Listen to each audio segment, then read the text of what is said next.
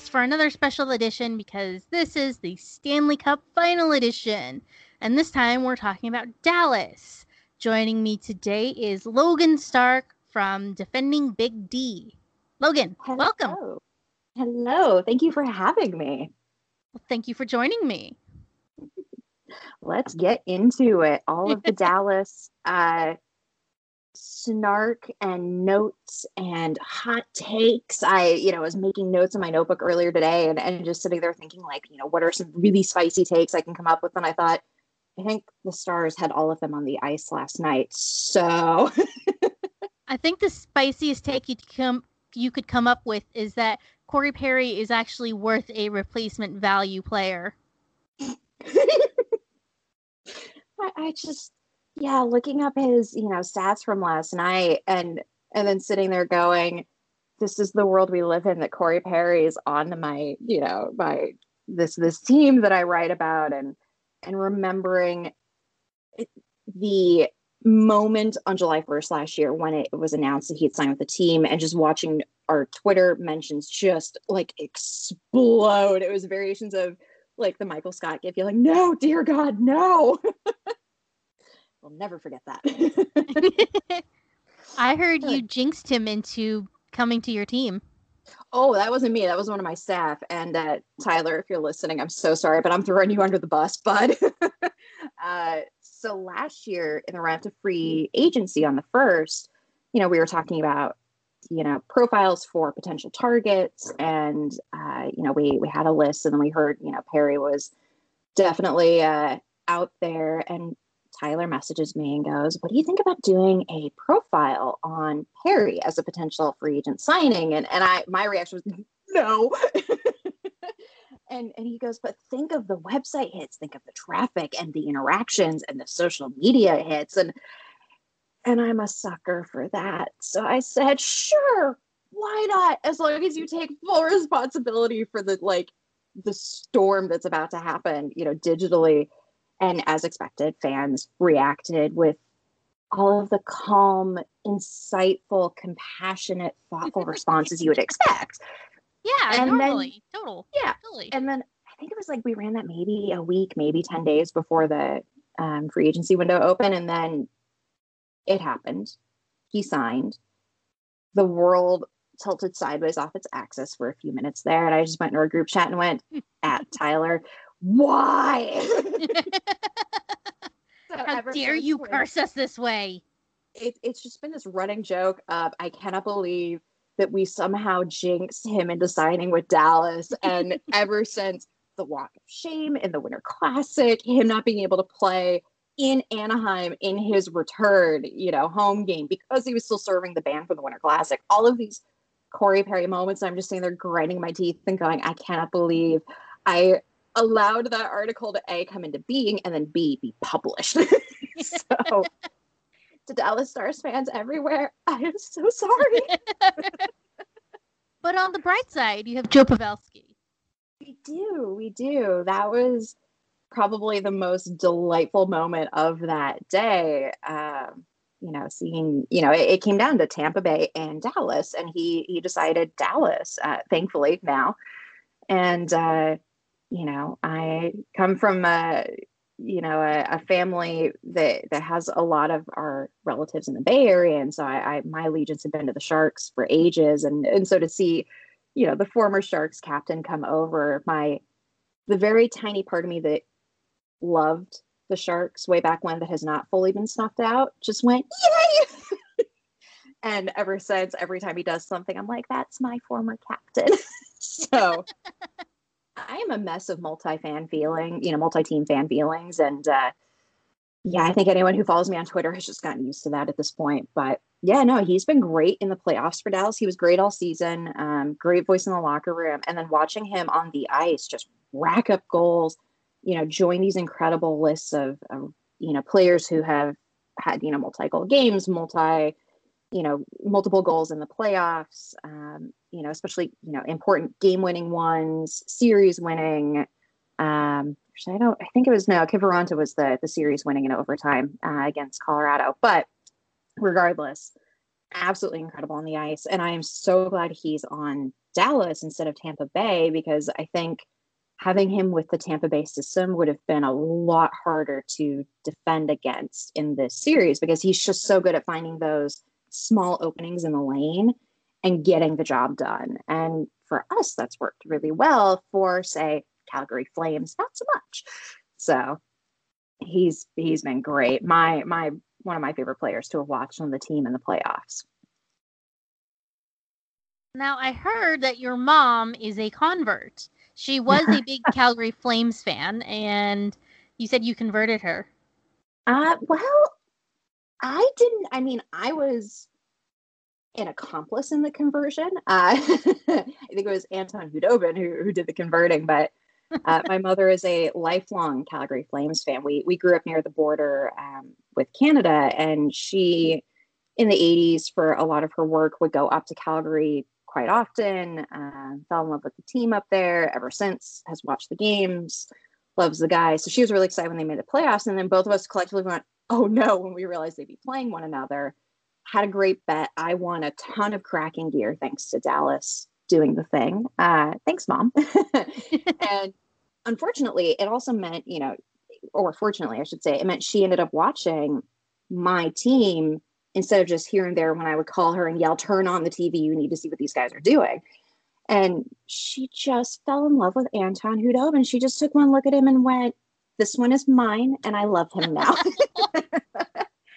and you know, she she's she started asking me, you know, who is this guy and what's with, you know, the the elf from Harry Potter on his goalie mask and all these other things. And and so now when she can't watch the games, she watches most of the Dallas games now, but when she can't watch them, she'll text me afterwards and go, Dobby updates. And I just send her a paragraph breaking down his his performance in the game. And, you know, I, I send her, you know, like great pictures of him from the game. And and she just adores him. It is the funniest thing. Uh, her birthday is coming up next week, and I hopefully she doesn't listen to this until after her birthday, but I am trying to get my hands on a really hilarious Anton Khudobin shirt that I found online for her. Um, because what is life if if you don't proudly declare to all of your uh, you know neighbors on the street that you're an Anton Khudobin fan when literally the rest of the street are Tampa Bay fans because our our hometown is the hometown of one of the Tampa Bay guys and yeah,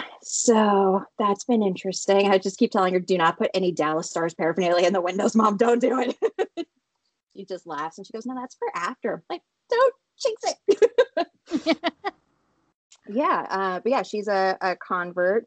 And, you know, she'll text me, Did the defense take a walk into Edmonton and get lost? Do we need to send a search party for them? And I just respond, Not funny. so it's been an interesting ride explaining to my mom. So remember these players I've been talking about for years and years? Well, that's who that one is. And, you know, it, it's great to see her connecting the dots with my work and my passion. Um, and it's, it's been quite, quite lovely. Uh, yeah, between her and, you know, my partner, long suffering Leafs fan who, who has sighed heavily and gone, I'm fond of them. uh, and, uh, you know, it's, it's been about three months since I had a knee surgery. And so my, you know my my surgeon my pt team you know my recovery team every week multiple appointments and they're like so what's going on in the world of hockey and i've made them all dallas fans somehow they're they're watching the games they're they're asking for my thoughts on it and i'm sitting here going well this is the oddest benefit of this massive reconstruction like i did not see this coming so that's been quite fun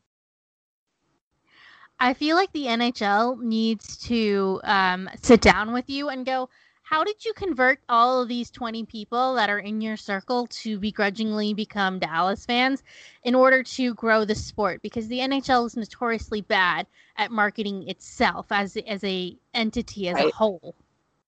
Yeah, I uh, I there was a um, um, I think it was the score put out a graphic last night uh, based on geotagged Twitter data each you know who each state is rooting for in in the united states which team each state is rooting for. And um, and i'm i'm based in oregon and, and to see that oregon is very clearly dallas i just said it to my mom and went whoops i think i might be responsible for that at least part of it. Um, it, i think it's just me people indulging me you know rambling about this sport that i love that you know now i, I get to write about and talk about and, and tweet about. And then, uh, as I, my partner once said, you know, you're just your passion is really infectious in the good way. uh, the era of COVID, and uh, he said it's you know it gets you excited. I'm like that would explain how he made me a Raptors fan over the years. Got it. so yeah, you know, NHL, if you're listening, happily, I will sit down and talk about it. Um, you know, I am a, a fan of several teams in the league, but yeah, Dallas, Dallas have my heart pretty thoroughly. I've got a Dallas Star sign in my window here, you know, in Portland, and uh, you know, very proud of that. Even if my partner goes, "We need a Leafs one to balance it," and I keep going, "Yeah, talk to me when they make it this far in the playoffs." oh, that's gold. never forget him in the playoffs this year, just sighing and going, "Well, at least it wasn't Boston, and at least it wasn't Game Seven. See, there you go, Toronto. At least it wasn't Boston and Game Seven. Well, then the Raptors, what was it, a week and a half, two weeks later, continued that. So, yikes. it's a you know, time Toronto, old tradition. It is. And I just want to know who cursed Toronto and what is the deal with the Boston connection? It, it's it's just you know looking at that, I'm sitting here going, I need to dig into like the curse lore and see you know what could have prompted this mess that's been happening for several years now. Uh, but that is for the tinfoil conspiracy hat theory, uh, tinfoil hat conspiracy theory. I didn't have enough caffeine this morning. Uh, that's for that pod, not this one. I am all about the tinfoil conspir- ha- tinfoil hat conspiracy theories. My favorite one that I always talk about endlessly is that the NHL draft lottery is rigged, and you will not talk me out of it. You're not wrong. You know, that actually explains this year. How did Detroit end up that low? and and uh, the Rangers magically winning number one after they got number two last year, like mm-hmm, right? mm-hmm, mm-hmm, mm-hmm. mm-hmm. Yeah, it's like eyebrow up in the hairline. Mm-hmm. Yeah, we we see you NHL. and and it's like, well, how are they gonna rig it? it? You know, they showed us the ping pong balls. Like, please, that's like the easiest system to rig do we know what was inside the ping pong balls? Like they didn't show exactly. us the inside of them. exactly, Logan. I was like almost whole, convinced. we need like a whole pod that's just conspiracy theories, you know, like, you know, all the conspiracy theories after everyone watched The Last Dance about, you know, the Bulls and Michael Jordan and, and all this just thing they're going, like Twilight Zone intensifies, right? reminder to everyone listening if you have not checked your registration, go to vote.org. Uh, if you haven't registered, what are you doing? Please go register. Check your state deadlines. Make sure you're registered. Vote early. Please. Uh, and one I, more thing about that on voting uh, down ballots matter. Your city council matters. It if, does. It, it, it does so much.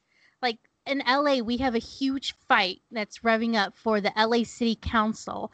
And what's on the board is potential money for the unhoused, aka homelessness, and um, defunding the police. So. Oh, wow. Yeah these are big issues that are at stake because one person who's running, like he's been against giving money to unhoused people, and um, he's been against money, or he's been against, you know, defunding the police. So these are the kinds of things that are at stake, and you never Absolutely. know what can happen with your vote. So vote. Yeah. And uh, for my California peeps, you do not have to pick a party in order to vote in a federal election. You do if you're voting in a federal election primary, but that's different. Yep. Now it's just the general election and vote, vote, vote.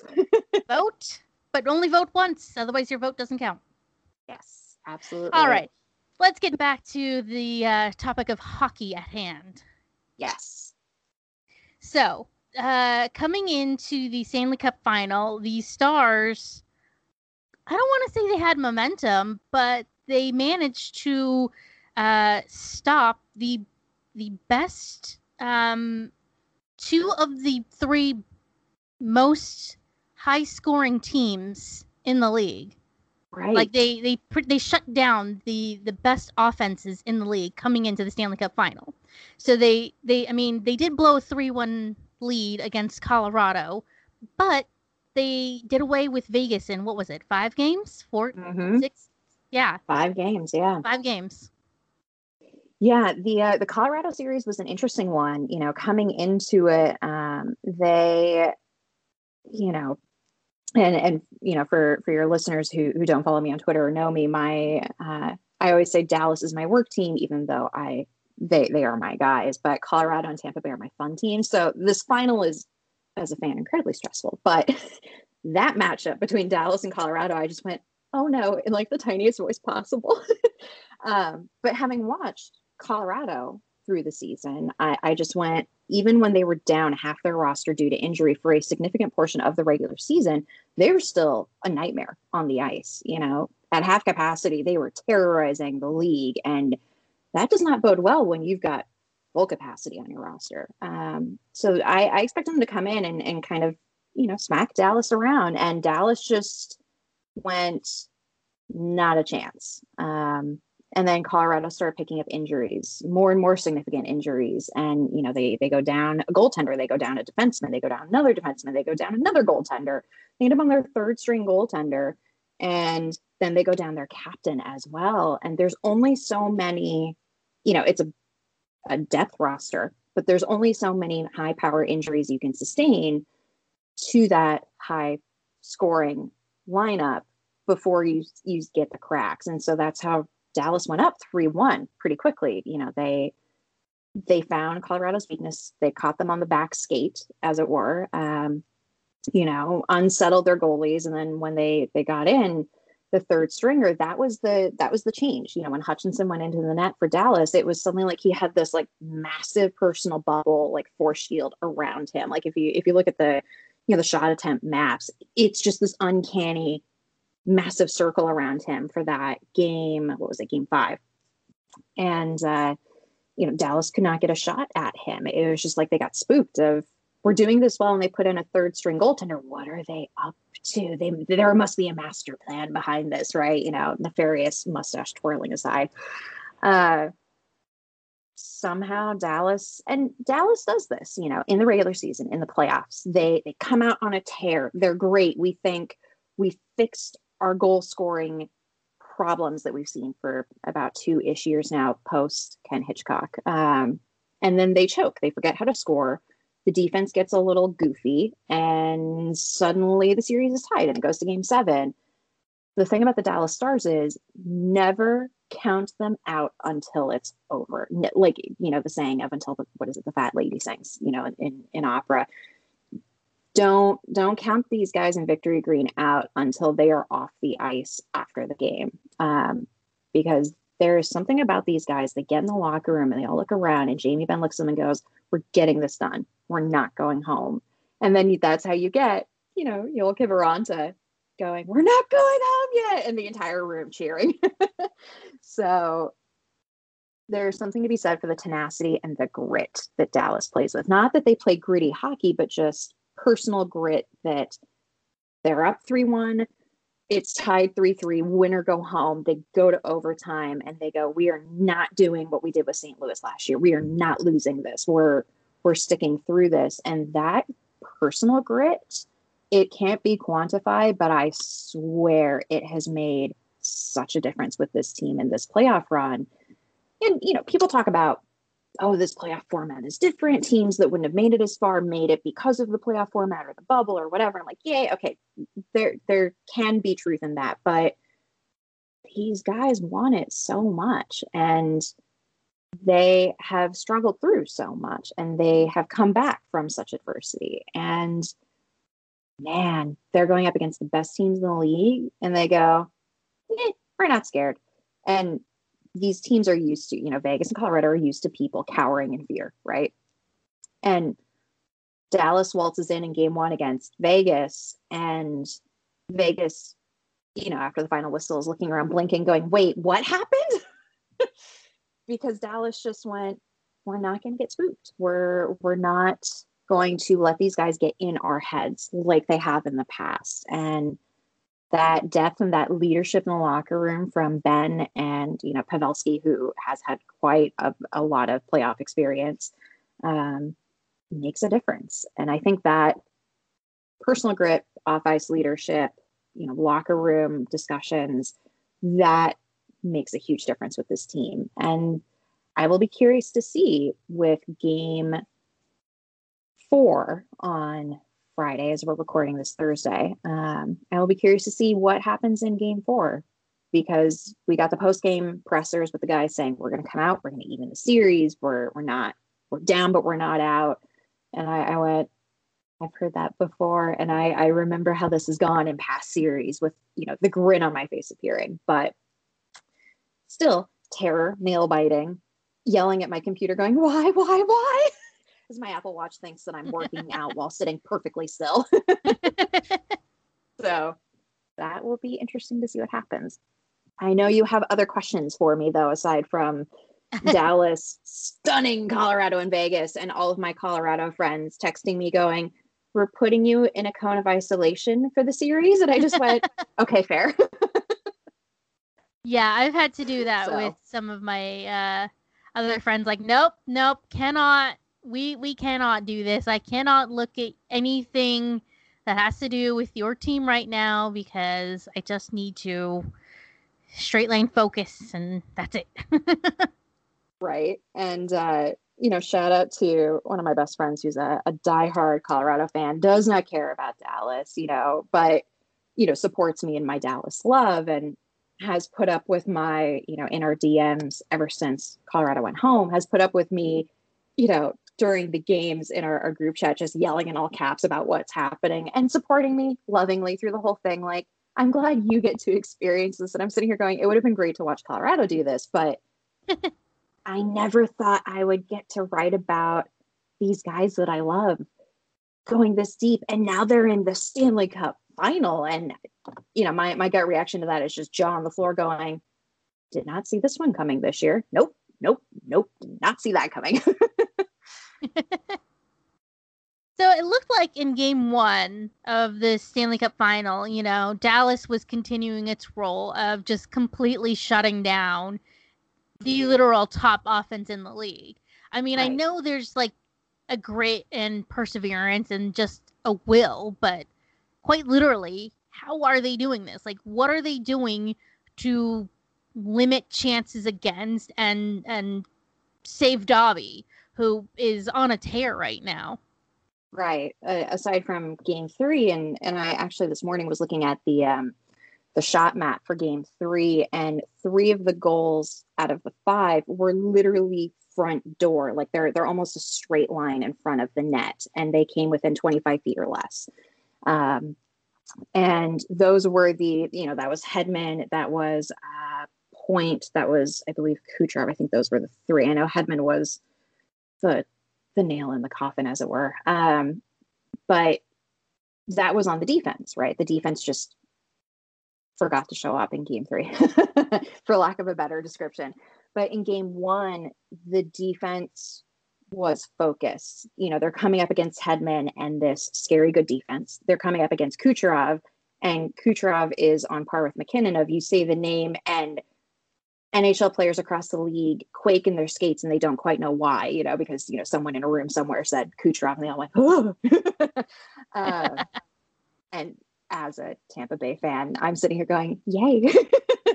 uh, but, you know, I, I was curious to see coming in how they would handle Kucherov, how they would handle Point, because Brayden Point is, I think, underrated outside of um, Florida hockey circles. You know, people who watch the games consistently, they're like, this, this kid is good. And then people who watch a couple of games go, oh, oh, wow, he's really good. And I'm sitting here going, thanks for joining. um, but they found a way to solve Kucherov and Point, and for the most part, Palat, um, Ondrej Palat. They've mostly found a way to solve Victor Hedman, who is uh, quite terrifying.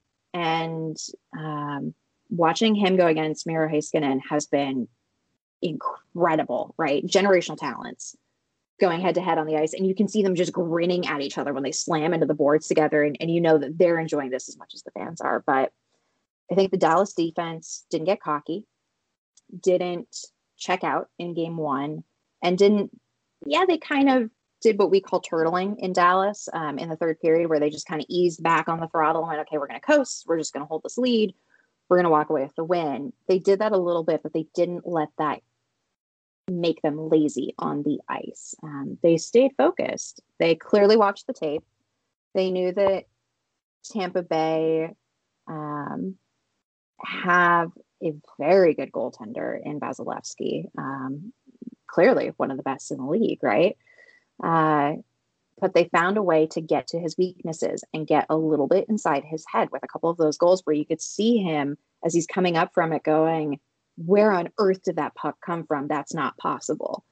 So a little bit of the mind games, a little bit of the defensive effort, and then just the the Dallas forwards who have had this goal resurgence in in our offense going let's have some fun we're in the stanley cup final let's make the best of it um, they found the weaknesses and that was what got them game one game two uh, they forgot how they solved Palat and Point and Kucherov, which cost them. And in game three, yikes.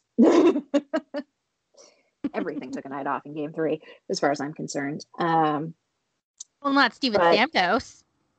I mean, when I saw the news that he was taking warm ups, I literally went, yes. And then my second out of my mouth out of that was, oh no hasn't played in an NHL game since February 25th, you know, almost seven months to the day, right? And and there is this kind of rumbling of if he comes back, he is a Dallas Stars killer. He he is, you know, historically his numbers against Dallas are frighteningly good, and Dallas knows it. And so I think they got a little bit spooked that suddenly Stamkos is back. He's on the ice. He's taking shifts. He had really low, really short shifts and was on the bench for the final two periods. But I think him coming back and then scoring in his first shot completely unsettled the Dallas defense because they had really geared themselves towards playing against a Stamkos list Tampa Bay defense. And with him being that wild card all of a sudden and and a massive wild card of, you know, where's his um, capability at? You know, how how effective is he going to be on the ice? Uh, the answer is incredibly effective and it cost Dallas. They they were kind of scrambling after the Stamkos goal, trying to figure out: do we need to retool our defense on the fly to focus on Stamkos and Hedman? Do we need to just focus on Hedman? Who do we need to focus on now? You know, you know, you've got points Point and Kucherov coming in, and it was Dallas just got overwhelmed in Game Three and never quite stopped with getting overwhelmed. And yeah, I as a, a Tampa Bay fan was incredibly once my oh no and groaning while live tweeting you know that he had scored from a from a Dallas perspective my my Tampa Bay reaction was just the captain's back and I'm so relieved because he's back you know? He's he's not that young. He he had a pretty major injury and for him to come back in the Stanley Cup final that has to feel good and as a fan it's it is so wonderful to see him back. Uh, really terrified for game four, let me tell you. we'll we'll see what happens with him. But yeah, Dallas has been a little uh not flaky, but Jekyll and Hyde, right? Game one, totally different stars team. Game two, about half of that. Game three, it was like they got space jammed. Like their capability just went out the window. Um, here's how it, you know, the aliens return it. If we're sticking with the Space Jam analogy, here's how they return it. Uh, at Bugs Bunny, if you're listening, help! no, no, no. Michael's Secret stuff needs to stay with Tampa. um, has Dallas gotten down in any? They were down to the Calgary Flames, though, weren't they? They were down. Uh, let me double check before I say some ridiculous number and then, you know, get no, all I, game. I mean in the series. Because I we all know about the the 3-0 and the first period and Dallas looked like they were toast. and then they just completely dispatched the Flames. Right. They they very much um boy, I'll tell you that game where they came out roaring against uh Calgary. and my I called my mother during the intermission. She would not pick up during the second intermission when it was what, five three. And uh I'm not talking to you right now, Logan. and she literally messaged me, Are you bleeding or on fire? And I was like, No. And she goes, Okay, I'll talk to you after the game. And then actually picked up my next call and we're talking and the game comes back on. And She goes, Love you, hate your team, bye. And for the first time in my life, hung up on me. I was just cracking up. I was just too entertained to do anything. But uh, yeah, so the Calgary series, they were down uh, two to one after the first three. So they were in the same place with the Tampa Bay series, right? And then after that, they had uh, three wins in a row. So the last time Dallas was down two to one, um, they uh, won five to four, two to one, and then seven to three, as we all know. So just gonna let that stat sit there and try not to jinx anything. uh, yeah, here's here's hoping. And I remember thinking at that point when they were down two to one in Calgary, I, I just thought Calgary's down to check, but they're going to find a way to just roll over the stars. Stars are going to go home. We're to they're going to have to do something about the cap space situation. They're going to have to do some rebuilding, you know. We'll talk about the head coaching maybe or they will. We'll talk about the head coaching. And then Dallas just went, "Nah, not today." And came out swinging. Good grief, did they come out swinging? at some point I'd like to go rewatch those wins with Calgary, you know, having done the live tweeting and, you know, like my Stark reminders and, and podcasts about them and, and go back and watch them as a fan and enjoy it, not in the heat of the moment, trying to pay attention to every micro detail and just enjoy the performance. But I don't know if my heart rate can take that. so. All right. Well, since you brought up the coaching, let's talk about that. I feel like yeah. even though they were down, they are down two. Come on, let's be real. Like Tampa's a way better team than the Flames. Like the Flames oh. have a couple of really high end talented guys and some decent goaltending, but like Tyler Johnson is playing on Tampa's third line. All right, like yeah. Cedric Paquette, he's a decent fourth liner for Tampa. Like, okay, whatever, dude. But also at this point, I guess you could say they're about on par because they are injured. Of course, Dallas has their own injuries that they're battling as well. We'll get to that in a minute. But Rick Bowness, like, he's kind of surprising, you know? He, um, you know, I can't quite get a read on him. And uh, for for Kings fans listening, uh, Bowness was uh, the assistant head coach under Jim Montgomery until Jim Montgomery uh, was was fired uh, shortly before after Christmas, somewhere around there.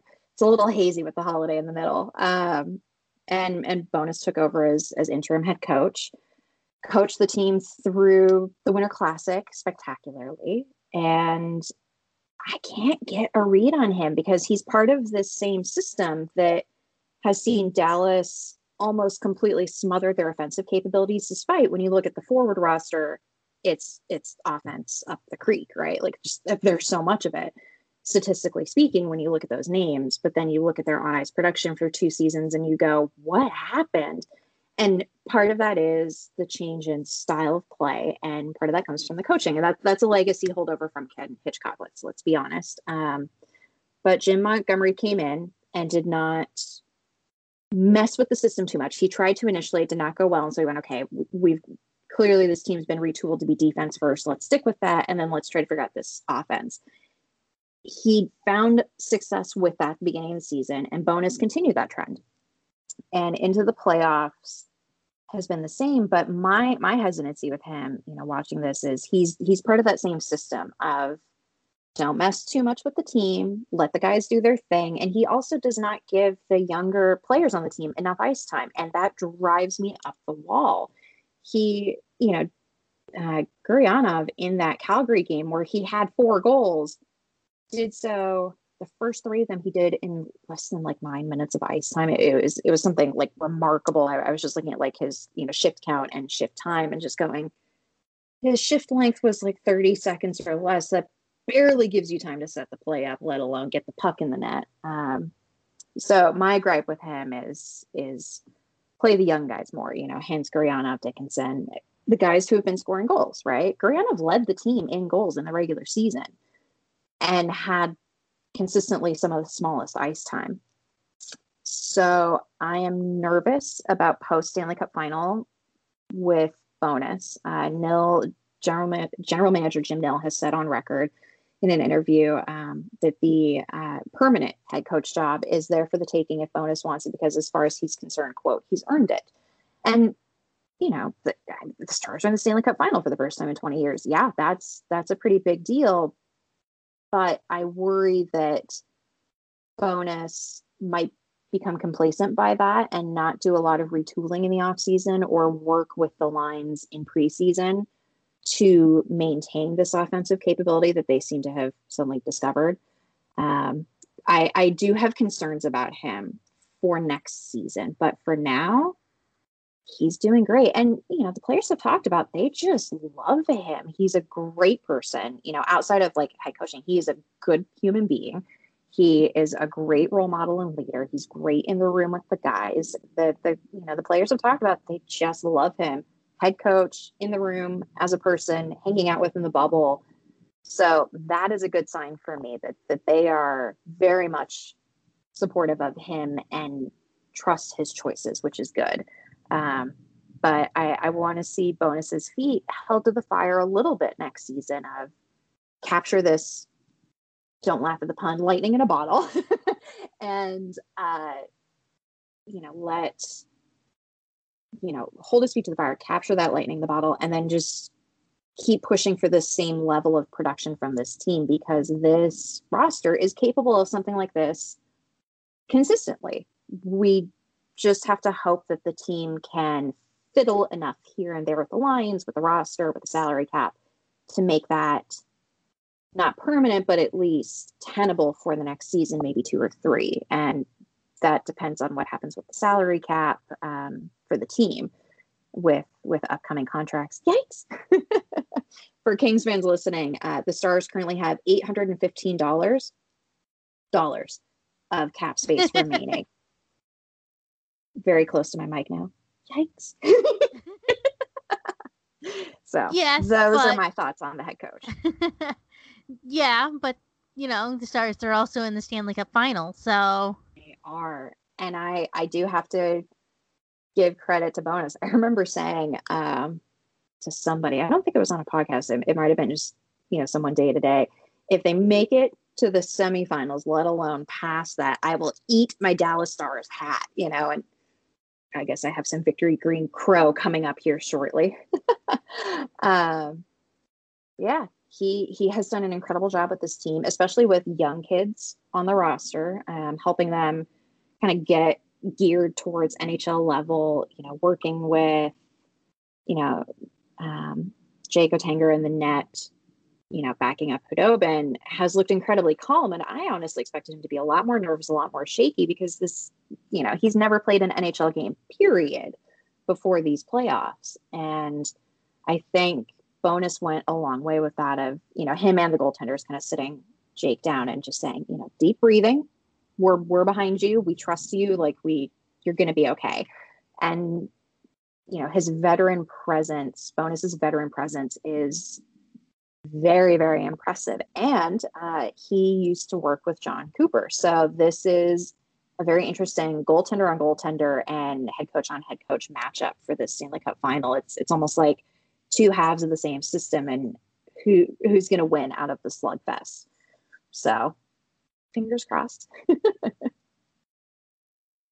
All right, we're going to do a quick break and then we will be right back with more about the Dallas Stars. And we are back from our quick break. Thanks for sticking around, Logan. Let's talk about real quick. Let's talk about Anton Khudobin. You know, in in Dallas, you know, our, our staff and in our articles we've we've been talking about for a while that it's it's not so much starter backup, it's a tandem because you know the trade off between him and, and Bishop is so seamless in the net. When they're both locked in, it's almost you almost can't tell them apart aside from the what is it like eight inch height difference. uh, yeah, Khudobin is just incredible in the regular season, and then coming into the playoffs, suddenly, you know, we start hearing rumors. You know, Bishop unfit to play, Khudobin's in for most of the round robin games, and then suddenly for the playoffs, he's started 21 games out of the 22 he has played, which is mind boggling for someone who has the backup goaltender label. And um, before this run, he, like, the Stars rode Bishop last year in the playoffs. Um, before this, Khudobin only had two previous playoff games in relief in his career to speak of.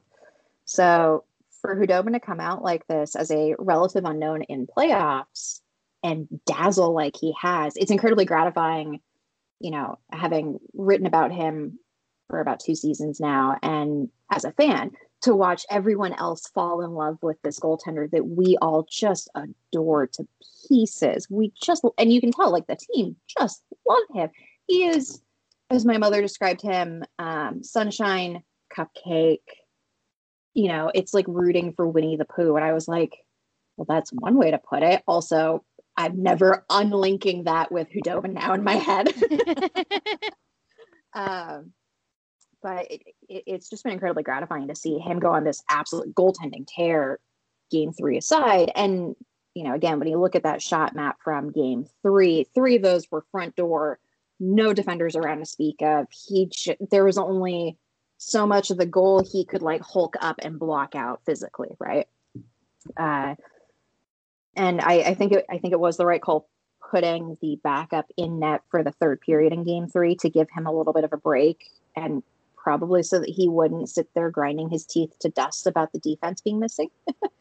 um, but he's he's been absolutely lights out good, and it's been a joy to watch as a fan and to write about and to also write about you know he allowed three goals and i think it was about three minutes in one of the calgary games and i'm sitting there fingers crossed going don't pull him don't pull him don't pull him trust him and Bowness trusted him the players trusted him he did not get spooked he just shook it off and went okay that was a bad couple of minutes and then you know probably swearing at his teammates of hey guard my blind spots please and lights out you know, didn't let in any more goals, if I remember correctly, from that game. Um, I think that was the uh, the game where they just careened through Calgary at the end, right? The seven goals. Um, so being able to trust your backup that he won't get rattled, that he won't get spooked, he won't just start letting in goals like a leaking faucet, right? That is so crucial, especially when your starter is unfit to play and has been for almost every game in the playoffs. And so Khudobin is basically the, the de facto starter. And trusting him like one and trusting his own judgment of him going, I'm good. Don't don't worry about me. Don't pull me. I can do this. Give me a second to just get my bearings again. That is so critical when it comes to goaltending. And it has paid off for Dallas, their trust in Khudobin. And uh, at some point someone needs to make the in Khudobin we trust or in Dobby we trust t-shirt and let me tell you I will be one of the first pre-orders for that. he needs to be on your socks. He does. I, I keep wanting to make the um, you know, Dobby is a free elf sock joke, but I, I keep, you know, I've, I've been keeping it in my back pocket when it comes to Twitter, waiting for the right moment. And I, I have a, a short list of what that right moment is going to be, you know, depending on what happens. But um just lovely. I my favorite Anton Khudobin quote I've I've ever seen was his post game um, after game one. So for those that might have missed the the pregame for game one of the Stanley Cup final, they brought the Stanley Cup out and put it up in the stands with spotlights on it, and the game played under the Stanley Cup. And it was this really just like hair standing up on the back of your neck moment watching them bring the cup out and the you know the starting lineups are on the ice and everyone's looking up at it and you go oh this is real this this is about to happen and apparently Khudobin said in the post game he said I, I just looked at the other guys in the ice and said, maybe we just take it and run. No one will notice. I, I just, that was the moment when I just fell head over heels in love and went, okay, he he everyone has to love him at this point, right? That is the most wonderful thing you could possibly say. and so I sent that tweet to my mother, who has become a, a Dobby massive fan. I sent it to her, and her immediate response was, "Can you imagine him in all of his goalie gear, his little stocky self, and all of that goalie gear, grabbing it and running off with it?" And I just shot back, Erin would be too charmed and entertained to stop him. Ooh, a goaltender with all of his gear and a Stanley Cup running through the bubble. No, it's fine. That's a normal sight every day. so, someone please out there, someone who's good with Photoshop or, uh, you know, art, please someone make that graphic of him in his goalie gear just carrying the Stanley Cup running for his life. That would be I funny. Money. I just want that as a lock screen on my phone, minimum. Well, apparently so, the Stanley Cup is really heavy, though. My favorite. It's, I, you know, I get the feeling. I mean, you can kind of tell this might be the fangirl in me, but you can kind of tell when you see the guys in the off season lifting it and they're in t-shirts and you see the biceps bulging, which lovely. um, right. Uh, and, and and you you you see them lift it. It's like, oh, that's got some heft to it. Uh, but I, I will be curious to to see what happens with that Stanley Cup. But in in the meantime, you know, when we did our, our site predictions with the staff for defending Big D, um, and one of my staff writers got his in first and said if if Logan wants to, you know, pick Tampa Bay, you know, to break my, you know, prediction streak, that's her prerogative. And I, aside from one uh, of my predictions, have been right in every single prediction for the playoffs thus far which is a little bit freaky. Um, I've never had this good of a run. So hoping your run your run ends in the final. we'll see about that. But yeah, so my my entire prediction was just, you know, if if my staff want to, you know, poke at me for my my fangirl tendencies about Tampa Bay, that's their prerogative. uh, yeah, we'll we'll see what happens. I, just sitting there trying to figure out what my prediction was for the Stanley Cup final. I went back and forth for a good 36 hours just trying to figure out, having consistently watched both of these teams this season for several seasons with these rosters, trying to figure out who's going to come out on top. And sitting there, you know, it's it's the Wiley Coyote gif where he's hovering in midair before dropping into the canyon with the sign saying, Help!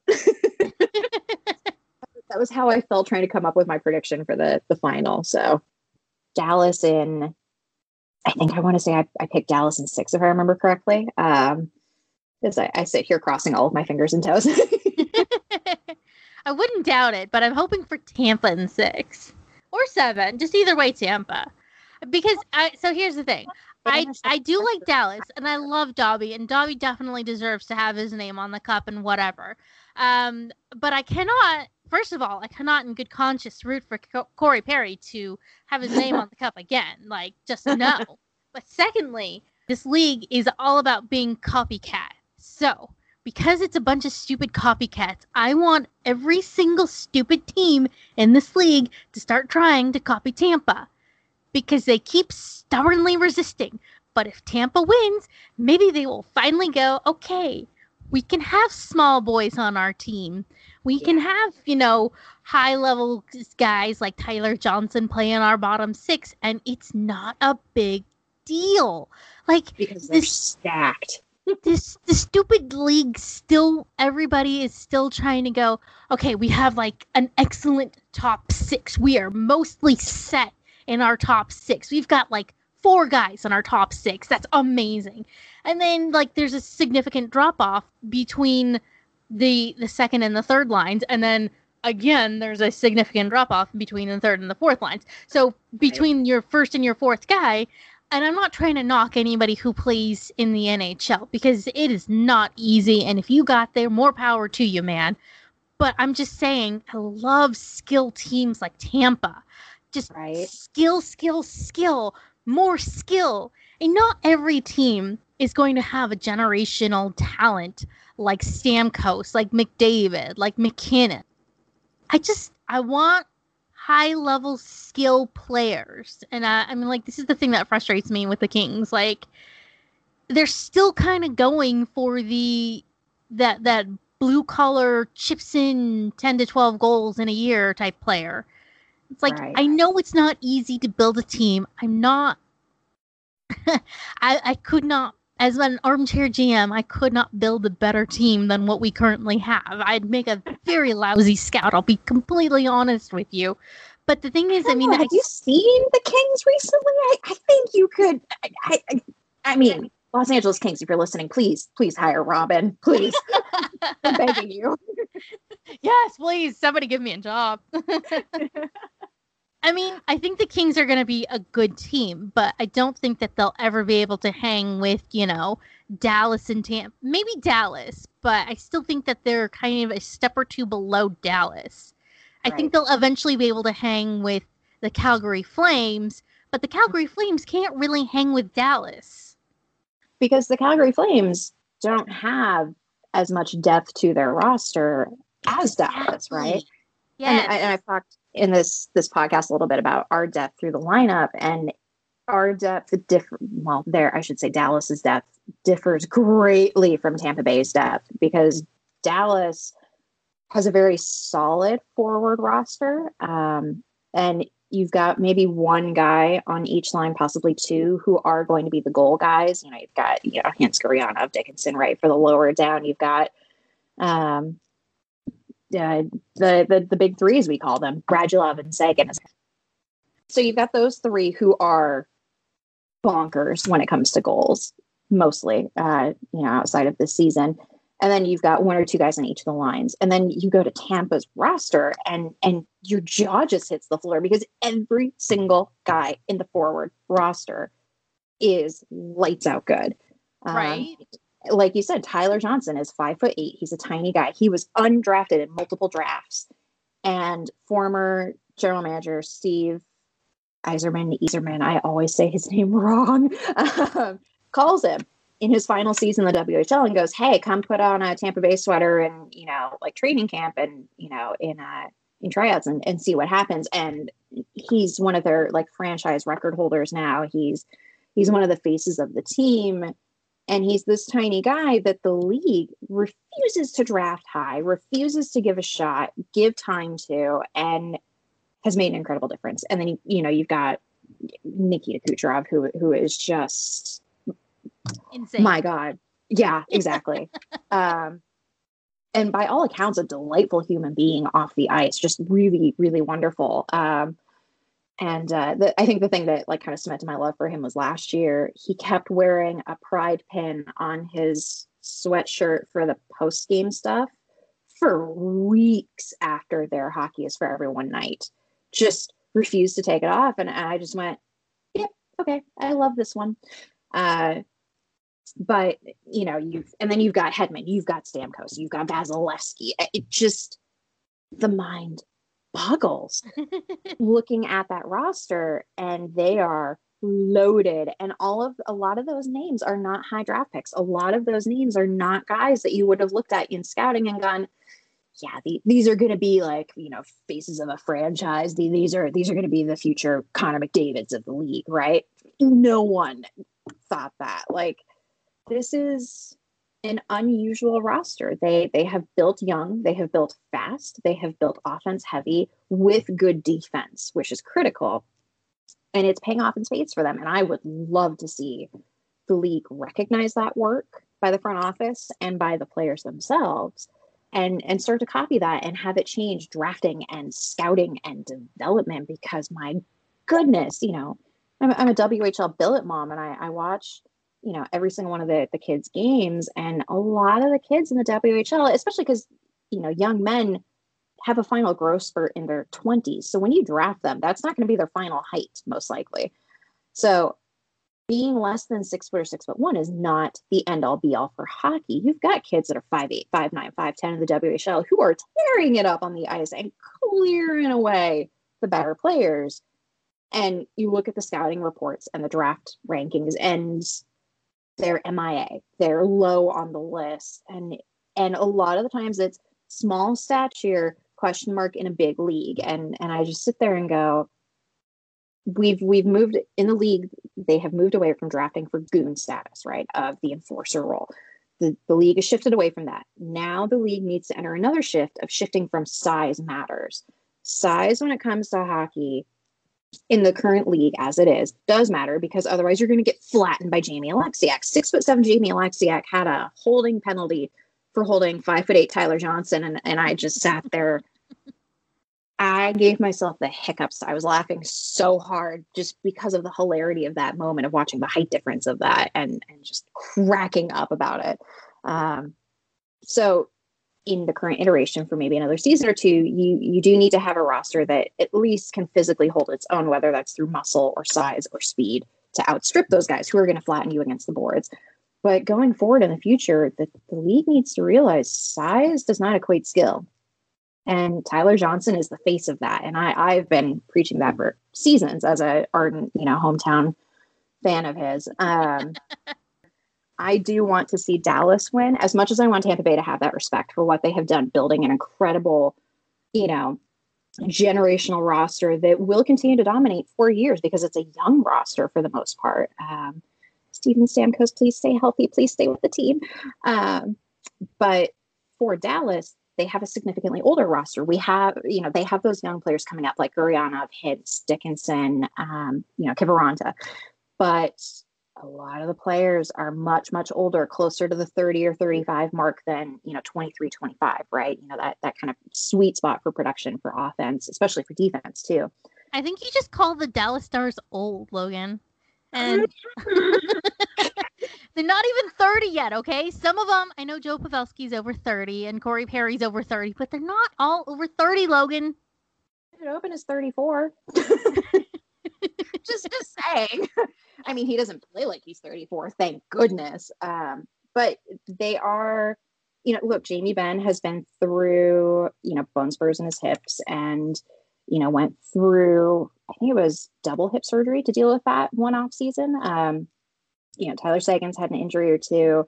You're, you're looking at players that are either physically a little bit older than their age just because of a, a horrific injury or two, or, you know, their age. They're they're entering that decline in production or they're about to, they're going to, which means that unless you heavily retool in the off season and support the young kids coming up and clear out some of the older players who don't have long-term contracts, this roster maybe has a chance next season um, if you know if they can capture this momentum and and maintain that um, just because you're going to see production declines you're you're going to see players shift and go to another team and you know if, if they're a critical piece there is that transition of, of getting someone in that space and, and getting them comfortable with it uh, we we have written several articles. I, I, know Taylor, our managing editor, has has written repeatedly over the years of the window is closing on this team getting a championship and being cemented as great players, great team. You know, deserves to be talked about. And for me, watching, I'm sitting here going, I think this is their shot. Uh, to quote Hamilton, boys, please don't throw away your shot. Uh, but Tampa Bay's young. They'll be back. I mean, look at last season. You know, went home 4-0 after Columbus. Ouch. Um, fun fact: the only time I've ever deleted Twitter off of my phone was after that series. But uh, you know, they will be back. They came back after last year. They came back this year.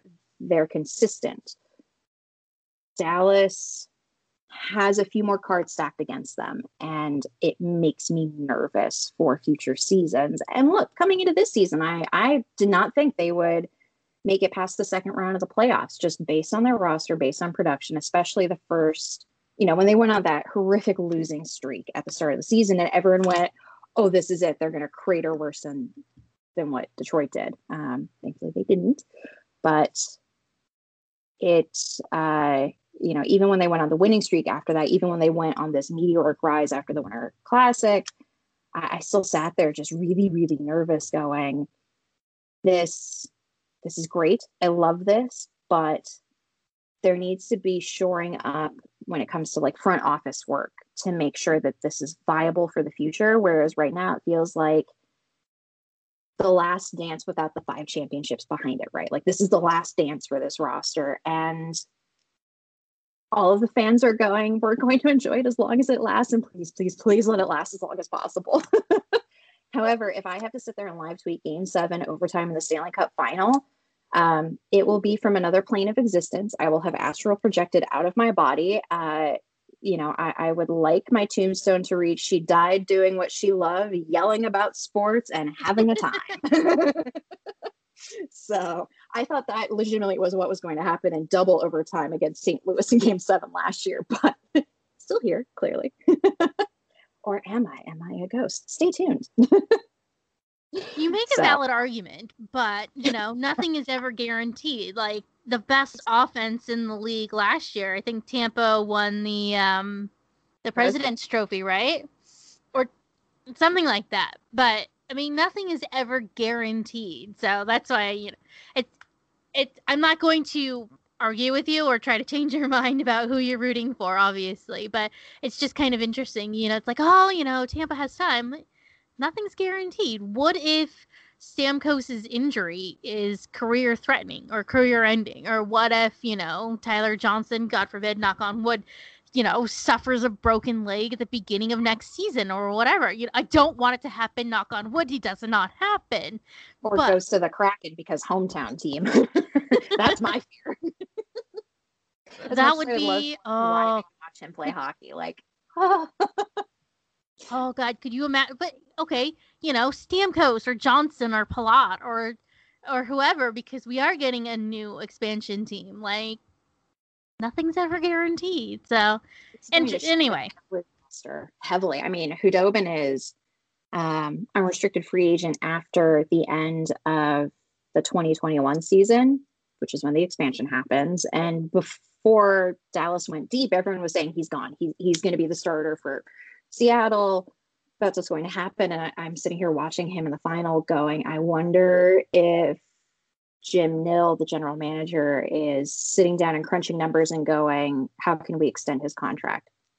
Because clearly putting all the chips on him so far in the playoffs has paid off in spades. So to carry on the uh, the poker metaphor, but you're right, nothing is guaranteed, uh, and did any of us expect this for a Stanley Cup matchup? I think a lot of people expected it to be Colorado instead of Dallas facing Tampa Bay. I think a lot of people expected Tampa Bay to possibly come roaring back to try to avenge what happened last year. And because they are good, Colorado came out of the gate shaking the roof with how good they are. And it's been a playoff of upsets. Um, and honestly, I, I don't think I could have asked for anything better as a fan of hockey in general. And to have two Southern market teams in the Stanley Cup final is amazing. I mean, honestly, it would not have surprised me to see Colorado because they were my pick to come out of the West.